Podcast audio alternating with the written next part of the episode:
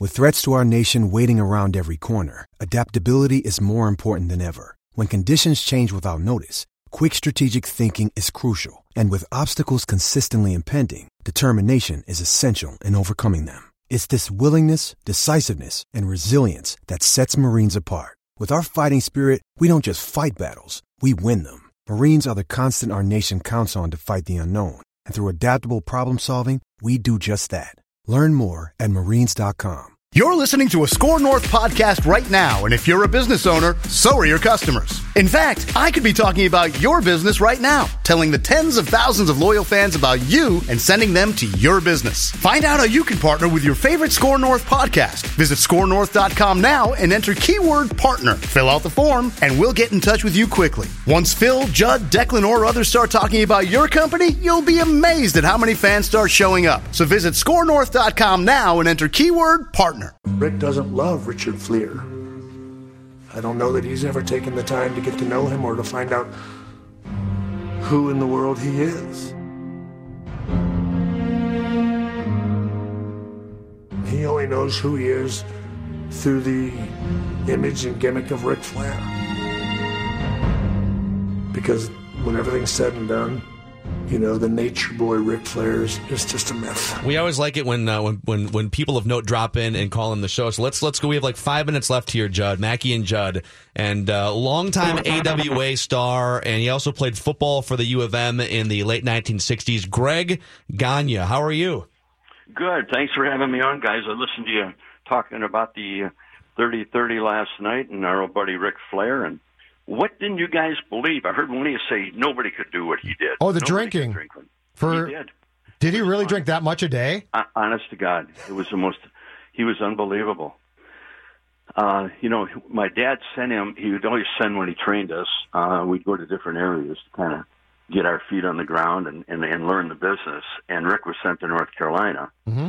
Um, some of us caught on quicker than others, and Rick caught on quick and uh, became a icon there. But uh, he, he they wrestled there 360 days out of the year.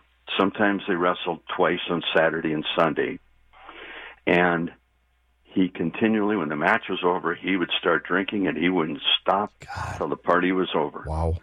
And I was just with him in St. Louis uh, a couple months ago for one of the WWE pay per views.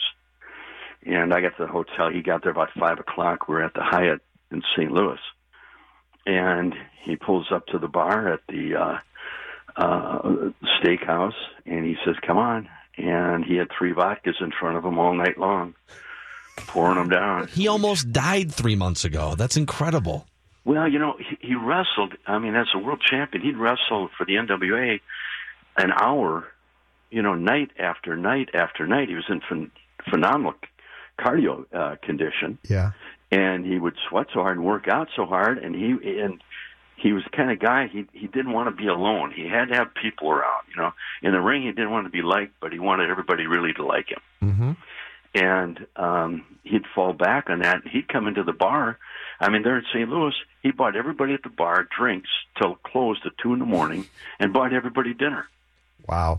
So, Greg, what did your dad see? Because I, I saw early in the, the uh, show last night, there was the whole thing about how he had gone to your dad's camp and he was going to quit, and your dad went and tracked him down and actually Oh, yeah. belted him. What did your What did your dad see in that young guy that that led him to say, "You're great at this"? Well, here's what happened. The, the, first day of the camp, we probably had a 100 people there trying out. And after, uh, I'd say 20 minutes, there was down to six of us. Ken Patera, the Iron Sheik. Now, Patera came out of the uh, Olympics as a, uh, you know, first guy to press 500 pounds over his head. And Rick was always training with him. So Rick, uh, he got big. He was, uh, this is the only time I ever knew him taking drugs, but he was taking Dianabol, and he was up to 298 pounds. And I knew Rick from high school and then in college. And then it was Jim Brunzell, who played football, semi-pro football. Uh, Bob Bruggers came from the Miami Dolphins, and I came out of football, college football. So we all were, we thought in pretty good shape. Nothing like we'd had to do in that wrestling camp. And Rick had that charisma about him even then. And he was a good athlete. And he had always given up on things. You know, he was a non-predictor at the University of Minnesota, so he couldn't go to class. he got recruited by Michigan. He couldn't get in there, and a few other schools. And he always gave up on things when things didn't go his way. And the camp was too tough for him. He was going to quit. And uh, my dad came to the camp, and actually Ken Patera, Bob Bruggers, I lived right next door to him. And he said, "Where's Rick?" And I said, "Well, I don't know. He didn't. He said he was he was quitting." And you let him quit? I said, "Well, what can I do, buddy? He wanted to quit." what was You know, what he's- supposed to do? He's chewing me. He's chewing me out. Will you go? I said, I said, I don't know. He said, okay, you guys stay here and train with R- Billy Robinson. I'm going to go get Flair. And uh, Rick told us the story. He came and knocked on the door, and his wife Leslie answered the door, and he says, "Where's Rick?" Well, he's taking a nap. so Vern went in and grabbed him and got him outside. He said, "Get out here."